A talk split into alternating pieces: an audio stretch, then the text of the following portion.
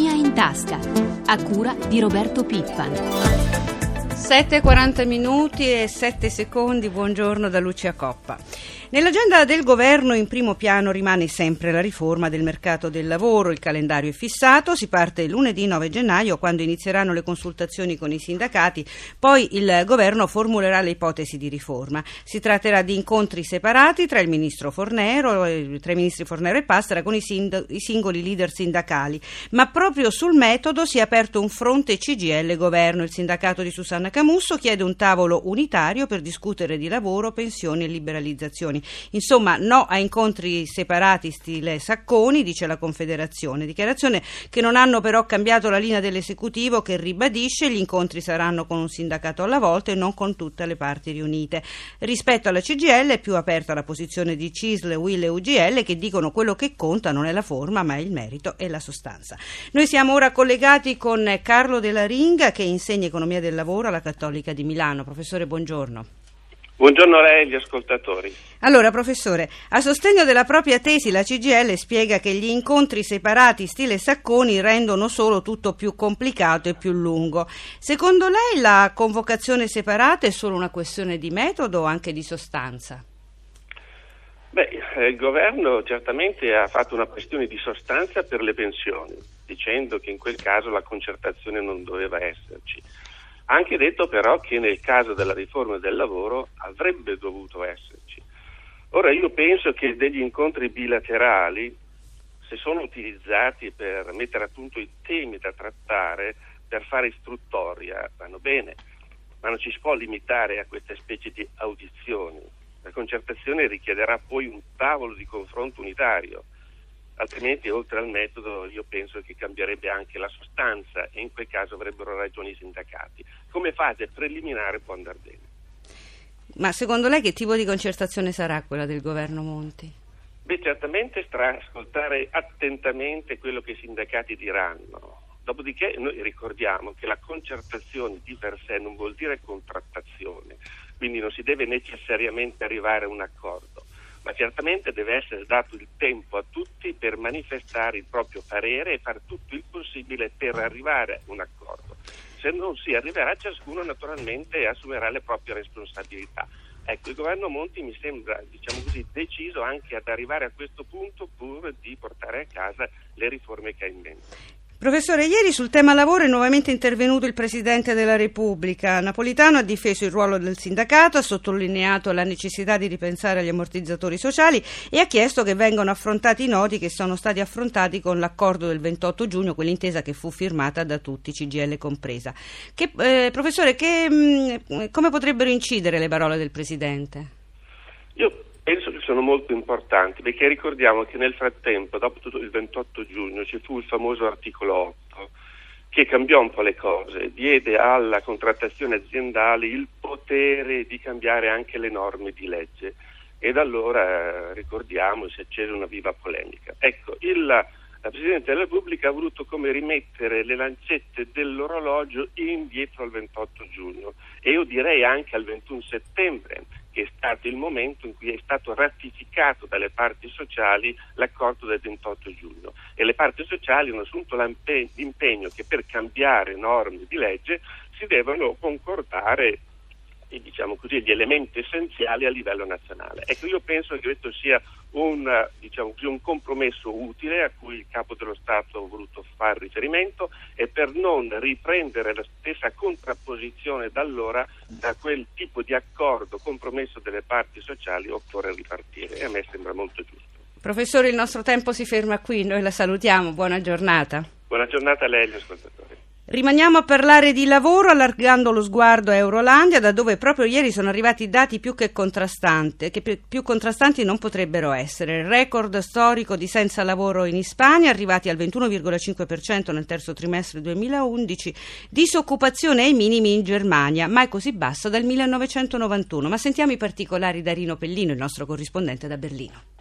Bisogna tornare a prima della riunificazione per vedere un tasso di disoccupazione così basso in Germania, 7% nella media del 2011, ma a dicembre, nonostante che per ragioni stagionali i disoccupati fossero aumentati rispetto a novembre, la disoccupazione si era attestata al 6,6%.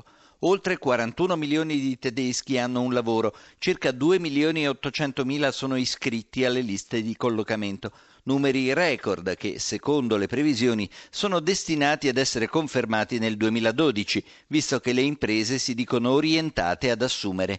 Ma lo stesso direttore dell'ente federale per il lavoro, Frank Jürgen Weise, non ha nascosto dei punti critici.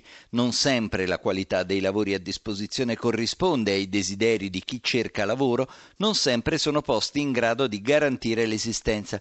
Circa 4 milioni e 200 mila lavoratori hanno un lavoro a basso numero di ore superiore che necessita di sussidi sociali per raggiungere il minimo di sussistenza. Ma, dicono i numeri, sono in aumento i posti a tempo indeterminato. Per il ministro del lavoro, Ursula von der Leyen, la chiave è riqualificare chi perde il lavoro o chi ne cerca uno. Solo così si possono moltiplicare le opportunità di occupazione. Ma intanto, secondo il consuntivo dell'Istituto federale di statistica, si è chiuso un anno record anche per i consumi in Germania, più 2,2% nella media dell'anno, una tendenza che se venisse confermata anche nel 2012 aiuterebbe a compensare il previsto rallentamento delle esportazioni e del prodotto interno lordo. Da Berlino, linea allo studio. E noi torniamo qui in Italia per parlare di liberalizzazioni anche in questo campo. I tempi sono stretti, il governo vuole infatti arrivare con delle misure definite alla prossima riunione dell'Eurogruppo il 23 gennaio. La prossima settimana il CIPE darà il via ad una serie di cantieri al sud, mentre ieri le possibili misure per liberalizzare le attività di imprese e far ripartire le grandi opere sono state al centro dell'incontro tra il Premier Monti, alcuni ministri e il governatore di Banca Italia Visco. Intanto è sempre polemica sulla liberalizzazione dell'orario dei negozi già scattata il primo gennaio in diverse città. Noi abbiamo ora in linea Marco Venturi, presidente di Confesercenti e da pochi giorni anche di Rete Impresa Italia che raggruppa le sigle delle principali associazioni di piccole e medie imprese e dei servizi. Presidente, buongiorno. Buongiorno. Allora, il dossier a cui il governo sta lavorando sulle liberalizzazioni potrebbe affrontare anche i nodi di poste, benzinai, servizi locali e ordini professionali. Voi che cosa vi aspettate? Ma diciamo che su questi temi siamo abbastanza d'accordo, quindi ci aspettiamo un passaggio anche importante. Ovviamente eh, riteniamo che non tutto debba andare oltre un certo limite, mi riferisco per esempio al commercio su cui la liberalizzazione c'è stata già e quindi bisogna cercare di salvare quella parte di commercio urbano, quello che è nelle città e quindi non solo la grande distribuzione. Senta Presidente, ne accennava lei prima sulle liberalizzazioni già fatte, sulle misure appena varate, quelle sull'orario de- di apertura dei negozi, parlate di liberalizzazione selvaggia del commercio. In fondo però l'apertura è libera, non è un'imposizione.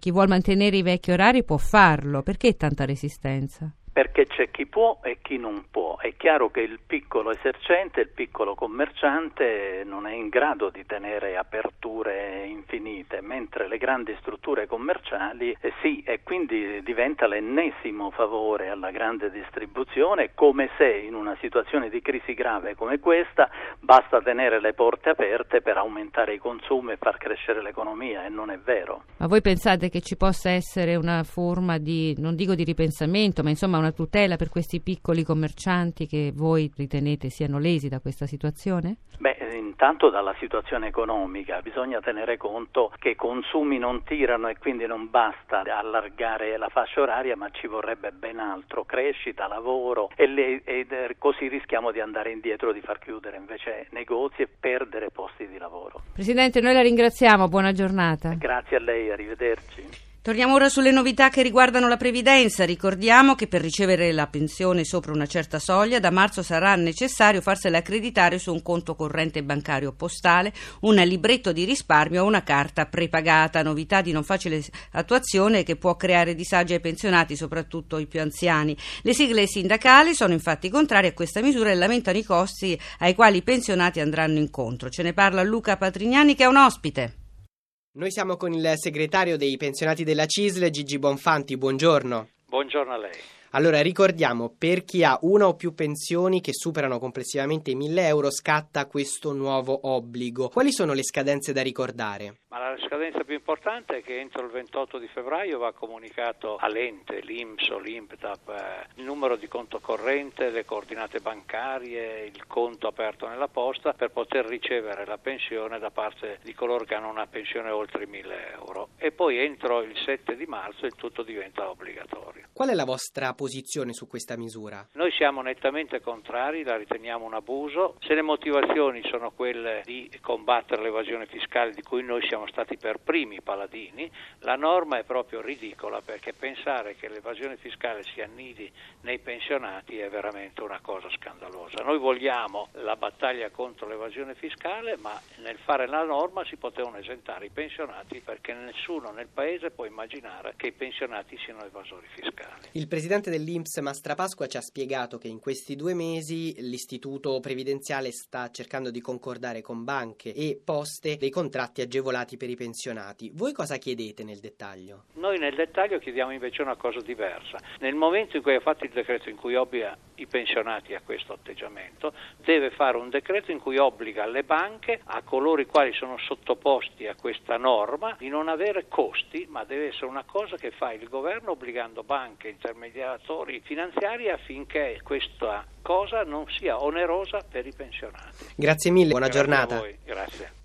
Parliamo ora di benzina, non si ferma la corsa del prezzo dei carburanti che anche ieri hanno, ha registrato rialzi nelle regioni che hanno deciso di aumentare le aliquote fiscali. Il record spetta al centro Italia, qui ai distributori il prezzo della verde ha sfondato quota 1,8 euro al litro. Il Codacons, l'associazione dei consumatori, ha confrontato i prezzi del gennaio 2002 a quelli di oggi, ha calcolato che in questi dieci anni la benzina è aumentata del 75%, mentre il gasolio del 140%. 4%. Il salasso per le famiglie italiane però non si limita al rifornimento, ma pesa anche su altre voci. Sentiamo quali da Malia Carosi. L'86% delle merci trasportate in Italia viaggia su gomma. Con l'aumento dei carburanti questo si traduce in un incremento del prezzo di alcuni beni, tra cui gli alimentari. Giuseppe Politi, presidente della Confederazione Italiana degli Agricoltori, buongiorno. Buongiorno, buongiorno a lei e agli ascoltatori. Voi avete stimato quanto potrebbero pesare su frutta e verdura questi rincari? Quant'è? Considerando che in pratica il costo complessivo mediamente si aggira sul 35-40%, e diciamo questo aumento potrà incidere non meno del 2-3%, soprattutto frutta e verdura. Per le imprese agricole invece quali potrebbero essere Eh, gli aggravi economici visto anche che dal novembre 2009 è finito il bonus fiscale sul carburante Eh, agricolo? eh, diciamo in un certo senso piove sul bagnato, si aggiunge diciamo, questo ulteriore rincaro e quindi noi abbiamo valutato che ci sarà un ulteriore aggravo di circa non meno di 2 miliardi di, di euro, quindi pesa in maniera eh, veramente eh, forte. Quindi qual è la vostra richiesta al governo? Ma la nostra richiesta è che come dire, ci sia delle particolarità, ecco, chiamiamolo in questo modo, noi parliamo di bonus, bonus fiscale per ciò che riguarda eh, l'utilizzo del gasolio, l'utilizzo della benzina per eh, produrre alimenti e per eh, il trasporto, quindi abbastanza finalizzato eh, diciamo a, a, a, determinati prodotti in modo che ci sia eh, un effetto da una parte di calmierare i prezzi, dall'altra di non incidere negativamente sui consumi e l'altra ancora di non incidere in maniera pesante sui costi di produzione. Siamo alla pagina finanziaria, ci colleghiamo con la nostra redazione di Milano. Sabrina Manfroi, buongiorno. Buongiorno da Milano.